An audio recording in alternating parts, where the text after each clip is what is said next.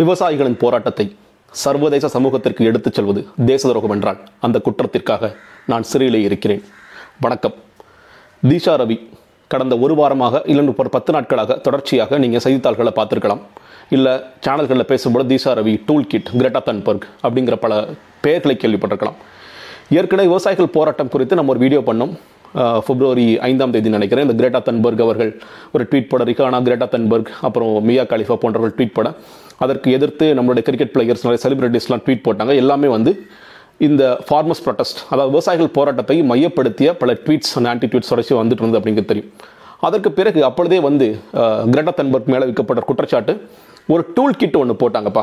இந்த டூல் கிட்டை போட்டு கொஞ்ச நேரத்தில் டெலிட் பண்ணிட்டு வேற ஒரு அப்டேட் டூல் கிட் போட்டாங்க. அந்த டூல் கிட்டில் தான் இந்தியாவை எவ்வாறு வீழ்த்துவது? இன்னும் சொல்லப்போனால் சர்வதேச அரங்கில் இது வந்து ஒரு பெரிய சதியாக நடந்து கொண்டிருக்கிறது. இந்தியா எப்படியாவது காலி பண்ணணும்னு நிறைய பேர் பார்த்துட்டு இருக்காங்க. அதற்கு கிரேட்டா தன்பர்க் போன்றவர்கள் தொடர்ச்சியாக உறுதுணையாக இருக்கிறார். இது வந்து ஒரு சர்வதேச சதி அப்படிங்கிற அளவுக்கு போடப்பட்டது.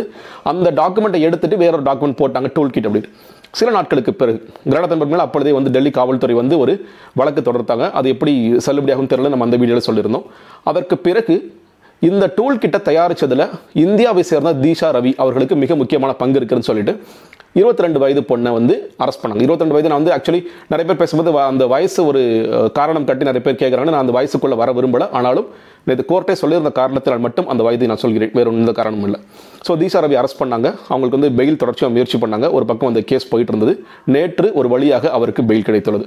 இன்னும் சொல்லப்போனால் இந்த வீடியோவே வந்து நான் கிட்டத்தட்ட ஒரு வாரமாக இந்த தீஷா ரவி குறித்தும் இந்த டூல் கிட் குறித்தும் ஒரு வீடியோ போடணும் அப்படிங்கிறது தொடர்ச்சியாக முயற்சி பண்ணிட்டு இருந்தேன். ஆனால் எனக்கு என்ன ஒன்று தோணிட்டு இருந்துச்சுன்னா நம்ம சொல்ல போகிற விஷயங்கள் சரியாகத்தான் இருக்குமா? ஏன்னா இன்றைக்கி நிறைய பார்க்குறோம். தொடர்ச்சியாக இந்த ஊடகங்களில் சமூக ஊடகங்களில் தீஷா ரவி மட்டும் இல்லை தீஷா ரவி சார்ந்து இல்லை கிரெட்டா தன்பர்க் பண்ணுற விஷயங்கள் இல்லை வந்து ஃபார்மஸ் ப்ராடக்ட் சரியா தவறா அப்படின்னு பேசினால் கூட அவர்கள் வந்து தேச துரோகி. இங்கே வந்து தேசத்திற்கு எதிரானவர்கள் அப்படின்ற பாஜக ஆர்எஸ்எஸ் கும்பல் வந்து தொடர்ச்சியாக கட்டமைத்துக் கொண்டிருக்கிறார்கள்.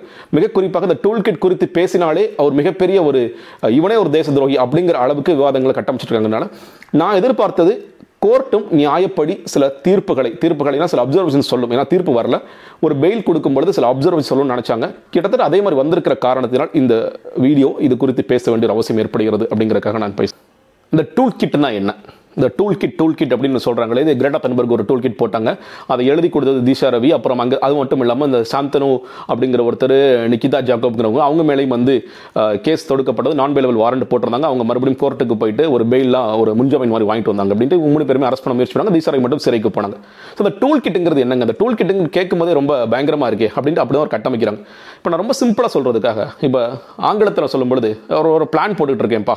அப்படி சொன்னால் ஓகே பிளான் போட்டுங்களா? ஓகே தமிழில் சொல்லும்போது ஒரு திட்டம் தீட்டிட்டு இருக்கேன் அப்படின்னா ஒரு திட்டம்லாம் திட்டுறியா நீ? ரொம்ப நம்ம சாதாரண பேசும்போது சில பேர் திட்டம் திட்டுறான் அவன் அப்படின்ட்டு ஒரு ஒரே வார்த்தை தான் அதை வந்து ஒரு மாதிரியான திருச்சி பேசுகிறோம் இல்லையா? திட்டம் திட்டுறது மாதிரி பல விஷயங்கள் பல வார்த்தைகள் நம்ம தமிழ்லையும் ஆங்கிலத்திலும் சொல்ல சில நேரம் தமிழில் தமிழ்ல சாஃப்டாக தெரியுற வார்த்தை வந்து ஆங்கிலத்தில் நம்ம எப்படி பிரயோகிக்கிறோங்கிற மாதிரி. அதே மாதிரி டூல் கிட் அப்படிங்கிறால ஏதோ ஒரு பெட்ரோல் பாம் மாதிரி இன்னும் குறிப்பாக பாஜகக்காரங்க அவங்க வீட்டில் ஒரு பெட்ரோல் பம்ப் போட்டுக்கிட்டு என்ன யாரோ தாக்க வராங்கன்னு சொல்லி சொல்லுவாங்களோ அந்த மாதிரி நினச்சிட்டாங்களே என்ன அந்த மாதிரி கட்டமைச்சாங்க ஆனால் டூல் கிட் போட்டார் டூல் கிட் போட்டார் டூல் கிட் டூல் கிட் அப்படிங்கிறது இந்த சமூக ஊடகங்களில் இல்லை சாஃப்ட்வேரில் பயன்படுத்தப்படுற ஒரு சாதாரண சொல். அதாவது ஒரு பிளான் ஆஃப் ஆக்ஷன் மாதிரி. இப்போ சொல்லப்போனால் நான் இன்னைக்கு வந்து கோர்ட்டில் நேற்று என்ன பெயிலில் தீர்ப்பு கொடுத்துருந்தாங்களோ அந்த தீர்ப்பை எல்லாம் தமிழாக்கம் செய்து நான் வந்து ஒரு டாக்குமெண்ட்டில் போட்டு அதை ஷேர் பண்ணுறேன் அது கேட்கல ஏங்க நீங்கள் ஒரு டாக்குமெண்ட்டை போட்டு ஷேர் பண்ணுறீங்கன்னா ட்விட்டருக்கு ஒரு லிமிடேஷன் இருக்குது இத்தனை வார்த்தைகளுக்குள்ள தான் நீங்கள் ட்விட்டரில் இன்னும் ட்வீட்டெல்லாம் நீங்கள் எழுத முடியும். ஃபேஸ்புக் மாதிரி நீங்கள் கதை கதையாக எழுத முடியாது அப்படிங்கிற காரணத்தினால ட்விட்டரில் வந்து ஒரு லிமிட் கொடுக்குறாங்க. அப்போ அந்த லிமிட்டுக்குள்ளே நான் சொல்ல வேண்டிய பல விஷயங்களை அது சொல்ல முடியுமா என்று கேட்டால் சொல்ல முடியாது. நான் வந்து இந்த ஃபார்மஸ் ப்ரொட்டஸ்ட் என்னன்னு சொல்லி சொல்லணும்.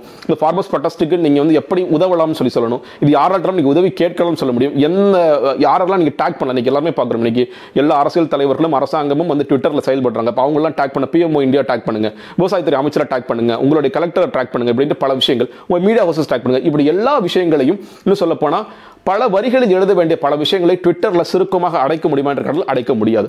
அதற்காக என்ன பண்றாங்கன்னா ஒரு வேர்ட் பேட் ஒரு நோட் பேட் எடுத்து இதெல்லாம் நம்மளோட திட்டம். சொல்ல போனால் நம்ம ஒரு போராட்டம் பண்ணுறோம் அந்த போராட்டத்தில் ஒரு ஃபேம்ப்ளெட் கொடுப்போம் இல்லையா? ஃபேம்ப்ளெட் சொல்லும்போது நம்ம என்ன சொல்லுவோம் இந்த போராட்டம் எதற்காக? ஒரு நாளைக்கு ஒரு போக்குவரத்து ஊழியர்கள் போராட்டம் ஆரம்பிக்கும் போதுன்னா அந்த போராட்டத்தின் காரணம் என்ன?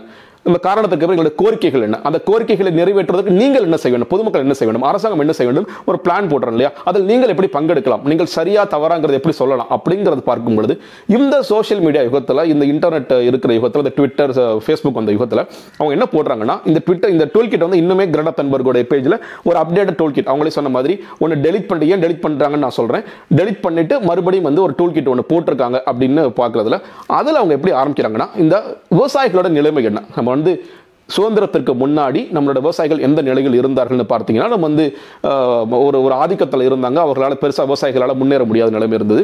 அதற்கு பிறகு விவசாயத்திற்கு விடுதலைக்கு பிறகும் நமக்கு வந்து விவசாயிகளால் பெருசாக முன்னேற முடியல. நிறைய தற்கொலைகள்லாம் நடந்தது. இன்னைக்கு வரைக்கும் இந்தியாவில் எண்பத்தாறு சதவீதமான விவசாயிகள் இரண்டு ஏக்கர் நிலம் தான் வச்சிருக்காங்க அப்போ அவங்களால பெருசாக இன்னைக்கு சாதிக்க முடிய நிலைமையில் இருக்கிறாங்க. ஆயிரத்தி தொள்ளாயிரத்தி தொண்ணூற்றி ஆறில் வந்த இந்த தாராளமய கொள்கை அந்த தாராளமய கொள்கை குறித்து எனக்கு வேறுபட்ட கருத்துக்கலாம் உங்களுக்கு வேறுபட்ட கருத்து இருக்கலாம் இந்த டாக்குமெண்ட்ல போட்டு சொல்கிறேன் அந்த தாராளமய கொள்கைனால இன்னுமே விவசாயிகளுக்கு பெரிய ஆபத்தா ஏற்பட்டது இன்னைக்கு கார்ப்பரேட் கைக்குள்ள எல்லாமே போயிட்டாங்க. அதை ஆதரிக்கும் மாதிரி தான் இப்போ வந்திருக்கிற இந்த விவசாய சட்டங்களும் இருக்கிறது அப்படின்ட்டு இந்த விவசாய போராட்டம் எதற்காக அப்படிங்கிற ஒரு நியாயத்தை அவர்கள் அந்த டாக்குமெண்ட்ல சொல்லிட்டு அதற்கு பிறகு நீங்கள் எவ்வாறு உதவலாம்? அதற்கு என்னென்னலாம் ரிசோர்சஸ் ரிசோர்சஸ்னா அதுக்கு துணை போகிற விஷயங்கள்னு பார்க்கும் பொழுது நீங்க ஒரு ஹேஷ்டாக் கிரியேட் பண்ணுங்க. Farmers protest I stand with farmers அப்படிங்கிற மாதிரி ஹேஷ்டாக் கிரியேட் பண்ணுங்க. அதில் நீங்கள் யாரெல்லாம் டேக் பண்ணுறீங்க பிஎம்ஓ இந்தியாவை டேக் பண்ணுங்க. விவசாயத்துறை அமைச்சரை டேக் பண்ணுங்க. நீங்கள் இந்த மீடியா ஹவுசஸ் டேக் பண்ணுங்க. உங்களோட லோக்கலில் ஏதாவது நீங்கள் இதுக்கு ஒரு விவசாய போராட்டம் நடத்துகிறாங்கன்னா அதில் நீங்கள் பங்கெடுக்க முடியுமான்னு பாருங்கள் அதில் பங்கெடுங்க. உங்கள் லோக்கல் அத்தாரிட்டிஸை கூப்பிட்டு பேசுங்க. நீங்கள் வந்து ஃபோன் பண்ணி சார் இது அவங்க விவசாய போராட்டம் நடந்துட்டு இருக்கே. ஒரு கலெக்டர் கூப்பிட்டு பேசுங்க. கலெக்டர் கூப்பிட்டு மனு கொடுங்க. உங்கள் லோக்கல் எம்எல்ஏ பார்த்து பேசுங்க. இப்படி. இந்த மாதிரியான கேம்பெயின்ஸ் தொடர்ச்சியாக இன்னும் சொல்லப்போனால் இந்த இந்த சோஷியல் மீடியா பலம் பெற பலம் பெற இந்த மாதிரி கேம்பெயின்ஸ் நிறைய நடந்துட்டு கால் ஒரு எம்பின்னு ஒரு கேம்பெயின் பண்ணுவாங்க. ஒன்றும் இல்லை இப்போ விமன் ரிசர்வேஷன் முப்பத்தி மூணு சதவீதம் தான் இன்னைக்கு இருக்கு. அது கூட இன்னைக்கு அமுல் அமுல்படுத்த மாட்டேங்கிறாங்க. அப்போ அதை அமுல்படுத்துவதற்கு உங்களுடைய எம்பிகளை கூப்பிடுங்கள் அப்படின்னு சொல்லிட்டு ஒருத்தங்க ஒரு கேம்பெயின் பண்ணுவாங்க. அந்த கேம்பெயினுக்காக நீங்க எப்படி பங்கெடுக்கலாம்? நீங்க உங்க எம்பியை கூப்பிட முடியுமா? தமிழ்நாட்டில் இருக்கீங்களா? நீங்க எந்த கான்ஸ்டியூன்சியில் இருக்கீங்க? ஓகே நீங்க வந்து ஸ்ரீபெரும்புதூர் இருக்கீங்களா? ஸ்ரீபெரும்புதூர் எம்பியோட நம்பர் இது. நம்பர் போடுவாங்க. நம்பரை போட்டு அவர் கூப்பிட முடியுமா? அவர் ஃபோன் எடுக்காட்டி அடுத்து என்னங்க ஸ்டெப் அவருக்கு வாட்ஸ்அப் பண்ணி பார்க்க முடியுமா? வாட்ஸ்அப் ரெஸ்பாண்ட் பண்றாருன்னு பார்க்குறீங்களா இல்ல வேற எப்படி ரீச் பண்ணலாம்? இப்படின்னு ஒரு பிளான் போடுறாங்க இல்லையா? அந்த பிளானை போட்டு அதுல இவங்க மெயினா சொல்றது பிசிக்கல் ஆக்ஷன் பிசிக்கல் ஆக்ஷன் சொல்லும் பொழுது நீங்க உங்களோட லோக்கல் நான் சொன்ன அத்தாரிட்டிஸ் இந்த மாதிரி இடங்களில் நீங்கள் போராட்டம் நடந்தால் நீங்கள் கலந்து கொள்ளுங்கள் இல்லை போராடுங்கள். இது நம்ம அதாவது அதான் அதான் மறுபடியும் அதான். இப்போ விவசாய போராட்டங்கள் தொடர்ச்சியாக நடந்துகிட்டு இருக்கு நீங்கள் வந்து ஜனவரி இருபத்தி ஆறாம் தேதி காவல்துறை அனுமதித்த ஒரு போராட்டம் அது வன்முறையில் மாறியது நம்ம ஏற்கனவே பதிவு பண்ணியிருக்கோம். அதுக்கு இரண்டு தரப்புமே காரணம்ங்கிறது ஏற்கனவே பதிவு பண்ணியிருக்கோம். அந்த போராட்டத்தை நீங்கள் ஒரு பேப்பரில் ஏற்கனவே போட்டு நீங்கள் வந்து இருபத்தி ஆறாம் தேதி இந்த மாதிரி ஒரு போராட்டம் நடக்குது. அந்த போராட்டத்தில் நீங்கள் பங்கெடுங்கள்னு சொல்கிறது இவங்க என்ன சொல்கிறாங்கன்னா பாருங்க இவங்க தான் அந்த போராட்டத்திற்கு மிக முக்கியமான காரணம். அந்த போராட்டத்தில் நடந்த வன்முறைக்கு இவர்கள் தான் மிக முக்கியமான காரணம். இதை இன்ஸ்டிகேட் பண்ணது. இந்த வயலன்ஸை தூண்டி விட்டதே இவங்க தான். இந்த கிரேட்டா தன்பர்க் இந்த மாதிரி கோஷ்டி தான். இது வந்து வெளிநாட்டில இருந்து செய்யறாங்க அப்படிங்கிறது தான் போலீஸோடைய குற்றச்சாட்டு. அது மட்டும் இல்லாமல் போலீஸ் சொல்கிற இன்னும் சில குற்றச்சாட்டு நான் சொன்ன ஒரிஜினல் டாக்குமெண்ட்டில் நீங்கள் பார்க்கும்போது ஆக்ஷன் ஃபிசிக்கல் ஆக்ஷனில் இது இருக்குது நீங்கள் வந்து எம்பசிஸ் அதாவது இந்தியன் எம்பசிஸ் எதிர்த்து நீங்கள் வெளிநாடுகளில் இப்போ நீங்கள் பார்க்குறோம். வெளிநாடுகளில் இப்போ நம்ம இங்கே தமிழ்நாட்டில் எப்படி ஒவ்வொரு வாட்டியும் கோபேக் மோடி சொல்கிறோமோ அதே மாதிரி வெளிநாடுகளில் சில நேரம் கூட கோபேக் மோடி சொல்கிறாங்க ஃபார்மஸ் ப்ரொடெஸ்ட் எதிர்த்து அவங்களும் போராடுறாங்க. சில நேரங்கள் நியூயார்க்கில் போராடுறாங்க சில லண்டனில் போராடுறாங்க. இன்னும் சொல்ல போனா இந்த முன்னாடி சீக்கியர்கள் குறித்து பேசும் சீக்கியர்கள் எங்கெங்கெல்லாம் பலமாக இருக்கிறாங்களோ அங்கெல்லாம் வெளிநாட்டில் போராடி கொண்டு தான் இருக்கிறார்கள். இது எல்லாமே நடந்து கிட்ட தான் இருக்கு. ஆனா இதை ஒரு டாக்குமெண்ட்டாக பார்க்கும் பொழுது இன்னும் சொல்லப்போனா ஒரு ஒரு ஆக்சிடென்ட்டை வந்து நம்ம கடந்து போவோம் நம்ம ஒரு பார்த்துருப்போம் ஆக்சிடென்ட் ஒன்று போவோம் ஐயோ கண்ணை முடிட்டு போயிடுவோம். அதே ஒரு விழிப்புணர்வு அப்படிங்கிற பேரில் நம்ம ஆக்சிடென்ட் கண்ணு முன்னாடி போவோம் ஐயோ இவ்வளோ கொடூரமாக இருக்கு ஆக்சிடென்ட் நம்ம டெய்லி பார்த்துட்டு போகிறதா அதை அப்படி பார்க்கும் பொழுது நமக்கு ஒரு வேற ஒரு பெர்ஸ்பெக்டிவ் வருது இல்லையா? கிட்டத்தட்ட அதே மாதிரி அந்த நெகட்டிவ் பெர்ஸ்பெக்டிவாக இங்கே மாற்றுறதுக்குன்னு சில குரூப்ஸ் வேலை பார்க்குது. குறிப்பாக நான் ஓப்பனாக சொல்கிறேன் பிஜேபி ஆர்எஸ் குரூப்ஸ் என்ன பண்ணுறாங்கன்னா இது பாருங்க அவங்க திட்டம் போட்டு வேலை பார்த்துட்டாங்க. இவங்க பாருங்க அது பாருங்க அவங்க எம்பசிக்கு எதிர்த்து போராட சொல்கிறாங்க வெளியே நின்று போராட சொல்கிறாங்க நீங்கள் நிர்பயா சம்பவம் நடந்த பொழுது நீங்க எப்படி ஒரு கேபிட்டல் ஹில்ல இன்னைக்கு வந்து வாஷிங்டன்ல நிறைய பேர் உள்ள போனாங்க நம்ம சொன்னோமோ அதே மாதிரி குடியரசுத் தலைவர் மாளிகைக்குள்ள போறதுக்கு முயற்சி பண்ணாங்க. அவங்க நியாயம் கேட்டு போராடுறதுக்கு முயற்சி பண்ணாங்க. தொடர்ச்சியாக பல போராட்டங்களை இந்த நாடு சந்தித்து ஜல்லிக்கட்டு போராட்டம் நம்ம நம்ம ஜல்லிக்கட்டு போராட்டத்தை ஒரு பிளான் முன்னாடியே போட்டு வச்சிருக்காங்க. பாருங்க எல்லாம் பாருங்க. ஜல்லிக்கட்டு போராட்டம் இன்னைக்கு பத்து லட்சம் கூட போறாங்க நாளைக்கு ஐம்பது லட்சம் கூட போறாங்களா அப்படின்னு சொல்லி யாராவது போட்டிருந்தா ஓ பெரிய திட்டமா இருக்கு இது பயமா இருக்கு அப்படின்னு சொல்லி சொல்லியிருப்பாங்க அதற்கு பிறகு நடந்த பொழுது ஓகே போராட்டம் நடந்துச்சு பார்த்தோம் நம்ம எல்லாம் பங்கெடுத்துட்டோம் அப்படி. அதுதான் அந்த ஒரு வித்தியாசத்தை நம்ம புரிந்து கொள்ள முடியாதபடி ஒரு மிகப்பெரிய ஒரு சதி வேலைங்க நடந்துகிட்டு இருக்கு. ஒரு பெரிய கான்ஸ்பிரசி நடக்குதுங்க அப்படிங்கிற தொடர் சொல்றாங்க போலீஸோட அலிஜ்மெண்ட் என்னன்னு கேட்டீங்கன்னா தொடர்ச்சியாக இங்க வந்து இவங்க வந்து பல இனக்குழுக்கள் இன்னும் சொல்ல சீக்கிய இனவாத குழுக்களுடன் இவர்களுக்கு தொடர்பு இருக்கிறது. நீங்க அந்த இதுல வந்து ஆஸ்க் இந்தியா ஒய் அப்படிங்கிற ஹேஷ்டேக் ஒன்று இருக்கு. அதை கூட ஆஸ்க் இந்தியா ஒய்ங்கிறது என்ன அப்படிங்கிறது வெப்சைட்டில் பார்க்கும் பொழுது அவங்க வெப்சைட் இன்னைக்கு முடக்கி வச்சிருக்காங்க இந்தியன் கவர்மெண்ட் அது என்ன பண்ணணும்னா ரிசர்ச் குறித்து பல விஷயங்கள் குறித்து இதில் நாங்கள் பேசியிருக்கிறோம். அது குறித்து நீங்கள் பே- நீங்கள் பா- புரிந்து கொள்ளலாம்னு சொல்லி போடுறோம்.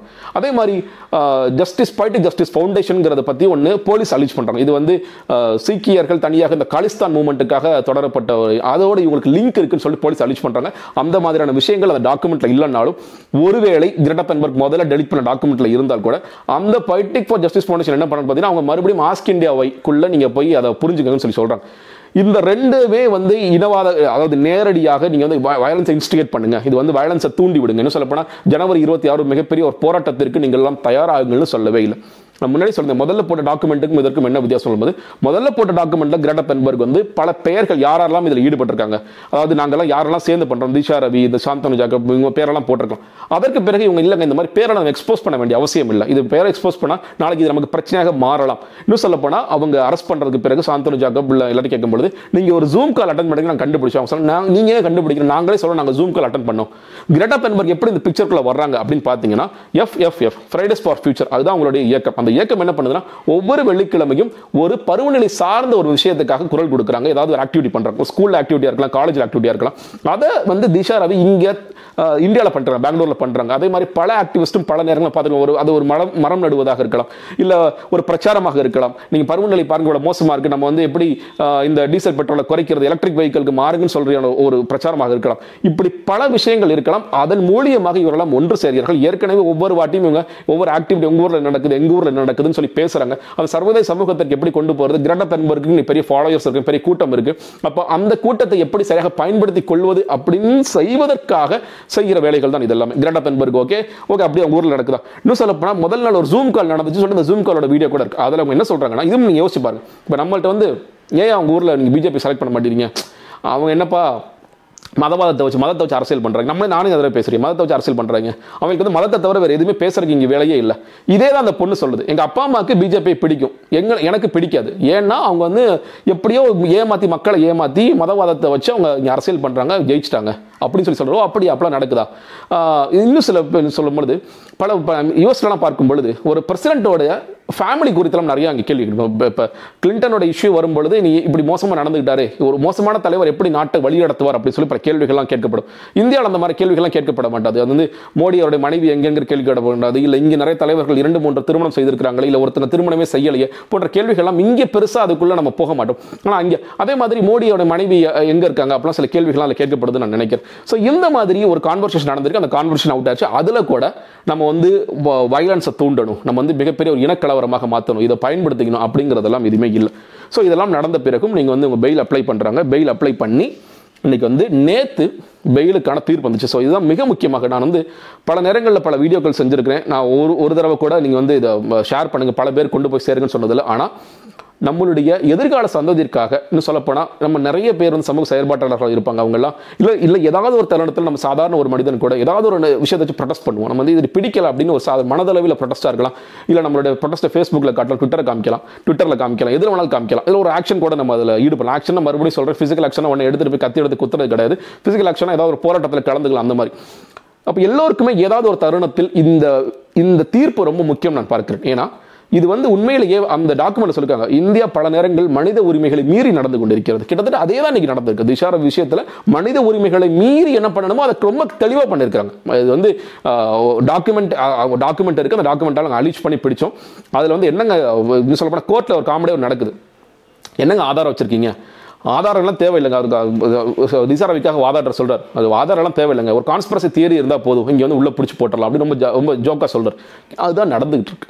நீங்கள் அந்த- கோர்ட்டில் இருக்க அப்சர்வேஷனில் சில முக்கியமான விஷயங்களை மட்டும் நான் தமிழில் மொழிபெயர்த்து இதில் போட்டிருக்கிறேன். இதில் ஒவ்வொன்றா நான் படிக்கிறேன். இது எல்லாமே ரொம்ப முக்கியம். நான் முன்னாடி சொன்ன மாதிரி இதை முடிந்த வரை நான் வந்து பல நேரங்களில் வீடியோ வந்து ரீச் ஆகுது ரீச் ஆகலாம் கிடையாது. இந்த விஷயங்களை முடிந்த வரை நீங்கள் பலருக்கு கொண்டு போய் சேர்ப்பது சரியாக இருக்கும் நான் நினைக்கிறேன். ஸோ அந்த விஷயங்களுக்குள்ளே போயிடலாம். ஒன்று மிக குறைவான ஆதாரங்களை கருத்தில் கொண்டு இதற்கு முன் எந்த ஒரு குற்றவியல் வழக்கும் இல்லாத இருபத்தி ரெண்டு வயது சிறுமிக்கு ஜாமீன் விதியை மீறுவதற்கு எந்த ஒரு தெளிவான காரணத்தையும் நான் காணவில்லை.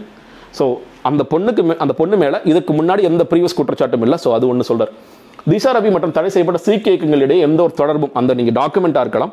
இல்ல நீங்க அவர்கள் போலீஸ் இதுவரைக்கும் கண்டுபிடிச்சு கொடுத்து சமர்ப்பித்த ஆதாரங்கள். சில நேரங்களில் பாருங்க அவங்களுக்கு உங்களுக்கு லிங்க் இருக்கு. அவங்க வீட்டில் சில விஷயங்கள்லாம் பிடிச்சோம் லேப்டாப் பிடிச்சோம் ஒரு ஃபோன் பிடிச்சோம். அதுல வந்து பைட்டிக் ஃபார் ஜஸ்டிஸ் ஃபவுண்டேஷனோட ஒரு லிங்க் வச்சிருக்காங்க. அந்த மாதிரி எதுவும் கிடையாது. ஒரு வாட்ஸ்அப் குழு உருவாக்குவதில் திங்கற்ற ஒரு டூல் கிட்டின் ஆசிரியர் இருப்பது குற்றம் அல்ல. நான் முதலே சொன்னேன் டூல் கிட்டுங்கிறது ரொம்ப ரொம்ப சாதாரண விஷயம். அந்த டூல் கிட்ட ஒரு விஷயம்னு எடுத்துக்கிட்டு நீங்க வாதாடுறது ரொம்ப காமெடியா இருக்கு. எந்த ஒரு பிரிவினைவாத யோசனைக்கும் திசாரவி உடன்பட்டதாக நமக்கு ஒன்றும் எந்த பதிவும் செய்யப்படவில்லை. விசாரணை அமைப்புக்கு தேவையான எதிர்பார்ப்புகளின் அடிப்படையில் குடிமகன் சுதந்திரத்தை மேலும் கட்டுப்படுத்த விசாரணை அமைப்பு அனுமதிக்க முடியாது. அதான் லிபர்ட்டின்னு சொல்ல ஒரு விஷயம் பேசும் நம்மளோட சுதந்திரம் தனி மனித சுதந்திரம் குறித்து பேசும் விசாரணை அமைப்புக்கு பெருசா ஆதாரமே இல்லை.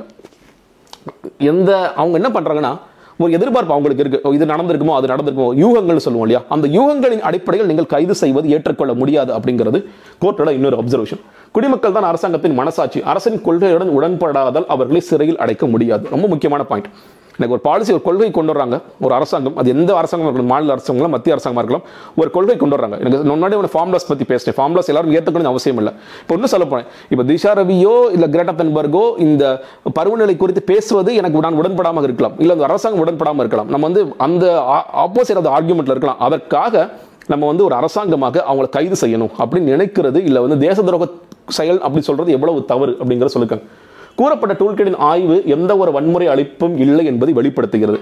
இதுதான் பல விவாதங்களில் நம்ம சொல்லிக்கிட்டே இருந்தோம். அதாவது இந்த நீங்களே பாருங்கள் படிச்சு பாருங்க. அதில் எங்கேயா உங்களுக்கு பிரச்சனை வருதுன்னா நீ நிறைய பேர் என்ன சொன்னால் தேச துரோகி. நீ பேசுகிற நீயே தேச துரோகி அப்படின்னு தான் அவங்க பண்ணாங்க. அரசின் தற்பெருமை காயப்படும் என்பதற்காக எல்லாம் தேச துரோக வழக்கு தொடுக்க முடியாது. ரொம்ப ரொம்ப முக்கியமான ஒரு பாயிண்ட் நினைக்கிறேன். ஒவ்வொரு அரசாங்கத்திற்கும் ஒரு தற்பெருமை இருக்கு. அந்த தற்பெருமையில் ஒரு காயம் ஏற்படுதுங்கிற ஒரு காரணத்திற்காக நாங்கள் வந்து உடனே தேச துரோக வழக்கு போடுறோம். அப்படிங்கிறது எவ்வளவு மோசமானதுன்னு பாருங்க. கருத்து வேறுபாடு அல்லது அந்த விஷயத்தில் மறுப்பு கூட மாநில கொள்கைகளில் மாற்று கருத்துக்களை ஊக்குவிப்பதற்கான முறையான கருவிகள். மாற்று கருத்தை தெரிவிக்கணும். டெமோக்ரஸி ஜனநாயகம் என்றால் மாற்று கருத்தை நீங்கள் தெரிவித்தாக வேண்டும்ங்கிறத அது சொல்லுது. ஒரு விழிப்புணர்வு மற்றும் உறுதியான குடிமகன் ஒரு அலட்சியமான அல்லது கீழ்த்தரமான குடிமகன் முரண்படுவது மறுக்க முடியாத வகையில் ஆரோக்கியமான மற்றும் துடிப்பான ஜனநாயகத்தின் அடையாளம். நம்ம பல நேரங்களில் வாதாடுறவங்கள இவங்க வாதாடுறதெல்லாம் வேஸ்ட்னு சொல்லி சொல்றோம் இல்லையா? ஜனநாயகம் அப்படிதான் இருக்கும். இந்த இடத்துல யார் வந்து அறிவான குடிமகன் யார் அறிவற்ற குடிமகன்கிறது உங்களுடைய பார்வைக்கு நான் விட்டுறேன். கருத்து வேறுபாடுக்கான உரிமை அரசியலமைப்பின் பத்தொன்பதாம் பிரிவின் கீழ் உறுதியாக உள்ளது. பேச்சு மற்றும் கருத்து சுதந்திரம் என்பது உலகளாவிய பார்வையாளர்களை தேடும் உரிமையை உள்ளடக்கியது. இந்த விஷயத்துல சொல்லப்பட்டது நீங்க எப்படி ஒரு இன்டர்நேஷனல் ஆடியன்ஸ்க்கு நீங்க போ- கொண்டு போகலாம்? திருடத்தன்பர் ஏன் உள்ளே வராங்க? நம்மளோட இறையாண்மை பாதிக்கப்படாதா? அதாவது நான் முன்னாடி சொன்னேன் ஒரு விஷயம் எனக்கு இருக்குது இங்கே வந்து நம்ம பல இடங்களில் யூஎன்ல போய் சில விஷயங்கள் முறையிடுறோம். இப்போ இன்னும் சொல்லப்போனால் இலங்கை விஷயத்தில் நம்ம ஏன் தலையிடுறோம்? அப்போ தலையிடவே என்றாமே நம்ம ஓகே நம்ம தமிழர்கள் தான் இருந்தாலும் அது வேறு நாடு தானே விட்டுடலாமே. இல்லை மலேசிய தமிழர்கள் ஏதோ ஒரு பாதிப்பு வருது நம்ம வந்து குரல் கொடுக்குறோம். எல்லா இடங்களிலுமே வந்து நம்ம ஒரு விஷயத்தை இங்கே இருக்கிற அரசாங்கத்தில் முறையிட்டோம் நடக்கல. அப்போ ஒரு இன்டர்நேஷனல் ஆடியன்ஸ்ட்டை கொண்டு போகிறதுங்கிறது தேவைப்படுகிறது என்று. அதுவும் இந்த சோஷியல் மீடியா காலத்தில் அது மிக உகந்ததாக இருக்கிறது மிக எளிதாக இருக்கிறதுங்கிறது முக்கியமான காரணம். தகவல் தொடர்புக்கு புவியியல் தடைகள் எதுவும் இல்லை. நான் முன்னாடி சொன்ன மாதிரி கம்யூனிகேஷன் நீங்கள் பண்ணுறதுக்கு கம்யூனிகேஷன் நீங்கள் ஷேர் பண்ணுறதுக்கு எந்த தடையும் கிடையாது. சட்டத்திற்கு உட்பட்டு இருக்கும் வரை எதுவுமே தவறு இல்லைங்கிறது அவங்களுடைய முக்கியமான ஒரு வாதம். கூறப்பட்ட டூல் கிட் அல்லது பிஜேஎஃப் உடனான இணைப்பு ஆட்சேபகரமாக கண்டறியப்படாததால் டூல் கிட் மற்றும் பிஜேஎஃப் உடன் அவரை இணைக்கும் ஆதாரங்களை அளிக்க வாட்ஸ்அப் உரையாடலை. ஒரு விஷயம் என்ன சொல்லப்பட்டதுன்னா அவர் தன்னோட வாட்ஸ்அப் சேட்டை டெலிட் பண்ணிட்டாரு. அவங்க என்ன சொல்றாங்கன்னா நீங்கள் ஏற்கனவே இருக்கிற சப்மிட் பண்ணதில் நீங்கள் நீங்களே சொல்கிறீங்க வாட்ஸ்அப் அது இன்னொரு ஒரு பெரிய விஷயம் கேட்டிங்கன்னா அவங்களோட ஃபோனை எப்படி போலீஸ் ரெக்கவர் பண்ணாங்கன்னு நமக்கு தெரியாது. யூஸ்வலாக அவங்க அந்த மாதிரி ரெக்கார்ட்ஸில் இல்லை. நம்ம ரெக்கார்ட் பண்ணவங்க ரெக்கார்ட்ஸில் இல்லை.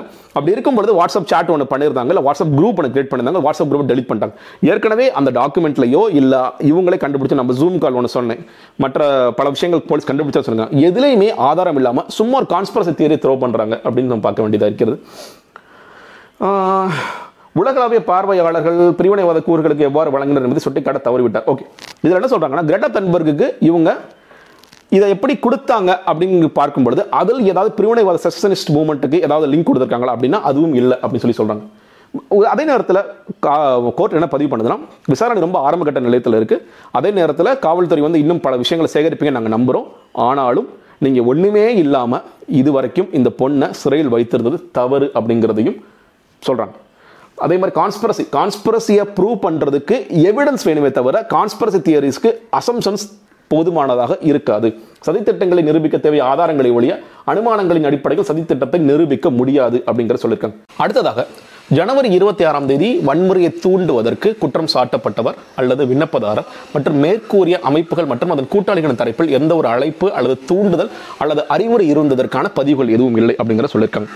அடுத்ததாக ஒரு விஷயம் சொல்லியிருக்காங்க. என்னன்னு கேட்டீங்கன்னா ஒருவேளை இவங்க வந்து தெரிஞ்சோ தெரியாமலோ அவங்க வந்து யார் உரையாடல் நடத்தியிருந்தாங்கன்னா கூட சட்டத்திற்கு உட்பட்டு அந்த உரையாடல் நடத்தியிருந்தால் அவர்களை சந்தேகத்திற்கு உட்படுத்த வேண்டிய அவசியமாகாது அப்படிங்கிறத சொல்லியிருக்காங்க. கடைசியாக ஒரு விஷயம் என்ன சொல்லியிருக்காங்க அப்படின்னு கேட்டிங்கன்னா நீங்கள் வந்து இந்த பிஜேஎஃப் நிறுவனம் அல்லது நீ வன்முறை ஏற்படுத்துவதற்கான பொதுவான நோக்கத்தை விண்ணப்பதாரர் குற்றம் சாட்டு ஒப்புக்கொண்டார் அல்லது பகிர்ந்து கொண்டார் என்பதற்கு எந்த ஆதாரமும் இல்லாத நிலையில் அவர் பிரிவினைவாதியை ஆதரித்தார் என்று ஊகங்கள் அல்லது அனுமானங்கள். ஸோ இதான். இந்த மொத்த வழக்குமே எப்படின்னு கேட்டிங்கன்னா கான்ஸ்பரசி தியரிஸ் ஸோ கான்ஸ்பரசி தியரிஸை ப்ரூவ் பண்ணுறதுக்கு என்ன? அசம்ஷன்ஸ் இதன் அடிப்படையில் மட்டுமே நீங்கள் வந்து ஒரு பொண்ணை கைது பண்ணி இந்த டாக்குமெண்ட் ஒன்று இல்லாத ஒன்று அலீச் பண்ணி பண்ணிட்டு இருக்கீங்க அப்படிங்கிறது நிச்சயமாக ஏற்றுக்கொள்ள முடியாதுன்னு சொல்லிட்டு அவங்க நேற்று பயில் கொடுத்துருக்காங்க. பல நேரங்களில் நமக்கு வந்து இந்த இன்னைக்கு வந்து நீதிமன்றங்களும் நம்ம வந்து பல நேரங்களில் நீதி விமர்சிக்கிறோம். நீதிபதிகளை கூட விமர்சிக்க ஆரம்பிச்சிட்டோம். ஏன்னா பல நேரங்களில் க- மக்களின் கடைசி நம்பிக்கை வந்து நீதி தான் அப்படிங்கிறது கூட இன்னைக்கு ஒரு பொய்யாக போய்விடுமோ அப்படிங்கிற நேரத்தில் இந்த மாதிரியான நீதிகள் உண்மையிலேயே பலருக்கு ஒரு எப்படி சொல்கிறது பலருக்கு வந்து ஒரு பெரிய பாசிட்டிவாக அமையும் அப்படின்னு நான் நினைக்கிறேன். பலருக்கு வந்து இந்த மாதிரியான நேரத்தில் நீதிகள் நீதிபதிகள் அல்லது நீதி கூட இன்றைக்கி பெருசாக இன்றைக்கி பிரச்சனைக்கு ஆளாயிருக்கிற இந்த நேரத்தில் இந்த மாதிரியான ஒரு தீர்ப்பு உண்மையிலேயே ஆக்டிவிஸ்ட் மத்தியில் இன்னும் குறிப்பாக ஏதாவது ஒரு நேரத்தில் ஏதாவது ஒரு விஷயத்தை எதிர்த்து போராடுற நான் வந்து சின்ன விஷயத்தில் அது வந்து ஒரு ஃபேஸ்புக்கில் போராட்டமாக இருக்கலாம் இல்லை ட்விட்டரில் போராட்டமாக இருக்கலாம் இல்ல களத்திற்கு வந்து போராட்டமாக இருக்கலாம் இது எல்லோருக்கும் ஆதரவான சட்டத்திற்கு உட்பட்ட ஒரு தீர்ப்பாகத்தான் இதை நிச்சயமாக பார்க்கிறேன். நிச்சயம் நாம் அனைவரும் வரவேற்க வேண்டிய ஒரு தீர்ப்பாக பார்க்கிறேன். மிக கடைசியாக எந்த ஒரு டூல் கிட்ட வச்சு இந்த குற்றத்தை செய்தார்கள் அப்படின்னு சொல்லிட்டு கட்டமைச்சாங்களோ அதற்கு பதிலாக இன்னும் ஒரு டூல் கிட் உயிரோட தான் இருக்கு. அந்த டூல் கிட் தான் இன்னைக்கு வரைக்கும் நம்மளை காப்பாத்திட்டு ஒரு கார்ட்டூன்ல போட்டிருக்காங்க. அந்த டூல் கிட்டின் பெயர் தான் அந்த சட்டம். அந்த நீதியே வந்து நிச்சயமாக நிலைநாட்டப்படும்ங்கிறத ஒரு நம்பிக்கை தரக்கூடிய தீர்ப்பாக பார்க்கிறேன் நான் முன்னாடி சொன்ன மாதிரி பல்வேறு வீடியோக்கள் பண்ணியிருக்கோம் பல்வேறு விஷயங்கள் பேசியிருக்கோம். ஆனால் இந்த வீடியோவை முடிந்த வரை நான் வந்து ஒரு ரெக்வஸ்ட்டாக வைக்கிறேன். முடிந்த வரை பலருக்கும் கொண்டு போய் சேருங்கள். ஏன்னா இது கொண்டு போய் சேர்ப்பதன் மூலியமாகத்தான் உண்மையிலேயே இன்றைக்கு நாட்டோட நிலைமை என்ன? ஒரு ஒரு போராட்டம் ஒன்று ஆரம்பிக்கணும்னு நினச்சா நினச்சோன்னா கூட நம்ம எந்த அளவிற்கு பழி வாங்கப்படுவோம்? இன்னொன்று சொல்ல மறந்துடு ஏன்னா இந்த அளவிற்கு திஷா ரவி ஏன் வந்து இதை பாடப்படுத்தான்னு கேட்டிங்கன்னா இதுக்கு முன்னாடியும் பல நேரங்களில் பல வழக்குகள் தொடுக்கப்பட்டு வாபஸ் பெறப்பட்டுள்ள திஷா ரவி மேலே. ஒவ்வொரு வாட்டி இந்த மாதிரி பொய் புனைவுகள் குற்றச்சாட்டு. என்ன பிரச்சனை? அவங்க எதிர்த்து கேள்வி கேட்குறாங்க. யாரையாவது எடுத்து கேள்வி கேட்டுகிட்டே இருக்கிறாங்க. நீங்கள் இன்னைக்கு இந்த சட்டம் வந்து பாராளுமன்றத்தில் சட்டம் குறித்து நிறைய பேசியிருக்கோம். இந்த சட்டம் வந்து பாராளுமன்றத்தில் எப்படி நிறைவேற்றப்பட்டதுன்னு பார்த்தீங்கன்னா எதிர் கேள்வி கேட்காத. நாங்கள் மெஜாரிட்டியில் இருக்கோம். நாங்கள் அதிகமான எம்பிக்களை வைத்திருக்கோம். பிஜேபி அரசாங்கம் நாங்கள் எதிர் நாங்கள் அதிகமான எம்பிக்கள் வச்சிருக்கோம். நாங்கள் என்ன நினைக்கிறோமோ அதுதான் சட்டம். உங்கள் கேள்வி கேட்கறதுக்கு அனுமதி இல்லை. இந்த டெமோக்ரஸியே கிடையாது. நாங்கள் என்ன நினைக்கிறோம் நாங்கள் யாரை வாங்கணும்னு நினைக்கிறோமோ வாங்குவோம். யார் விற்கிறோம் நினைக்கிறோமோ விற்கிறோம் அந்த அளவிற்கு இன்னைக்கு மோசமாக இந்த ஜனநாயக சூழ்நிலை போய்விட்டது என்று பதிவு செய்ய வேண்டும். அதற்காகத்தான் இந்த வழக்கு மிக முக்கியமான வழக்காக பார்க்கிறேன்.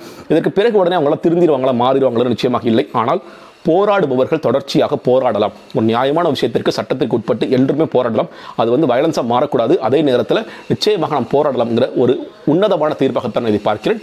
நன்றி.